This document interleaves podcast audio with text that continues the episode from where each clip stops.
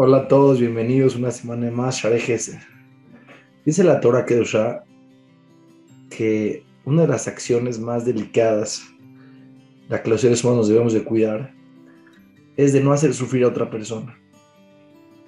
Física, emocional, de chiste, en serio, sin querer al propósito.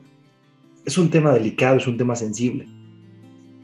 El Hazonish decía cuál es el objetivo del ser humano en este mundo, pasar por esta vida sin hacer sentir mal a otra persona. Es el nivel espiritual más elevado que hay en la Torah. Rav Steinman decía que una persona que se cuida, que hace mucho hincapié de no hacer sufrir a ninguna persona, principalmente a los más cercanos, digo principalmente porque es con los que probablemente más podemos caer, con la esposa, con los hijos, con los papás, Mientras más cerca estás de alguien, es más probable que puedas hacerlo sentir mal. Pero vean qué interesante. Dice la Torah que el corazón de la persona, lo dice el Nefesh Haim, se compara al Beit HaMikdash, al lugar más sagrado que hay. Más sagrado. Significa que las emociones, las emociones de los seres humanos, es como el Kodesh HaKodashim.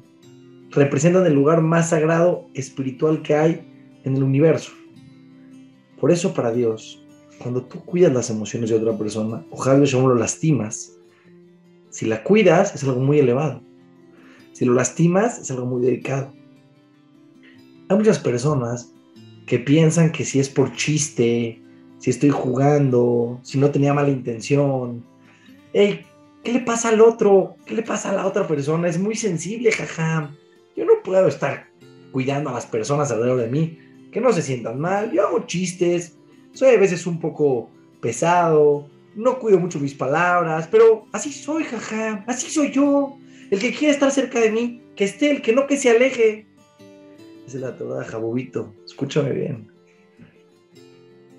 Cuídate acorde a la sensibilidad de la otra persona. La Torah dice que las mujeres son más sensibles y que tienes que tener muchísimo cuidado, principalmente con la esposa, de no hacerla sentir mal. No vamos según lo que a ti te molestaría o lo que no te molestaría.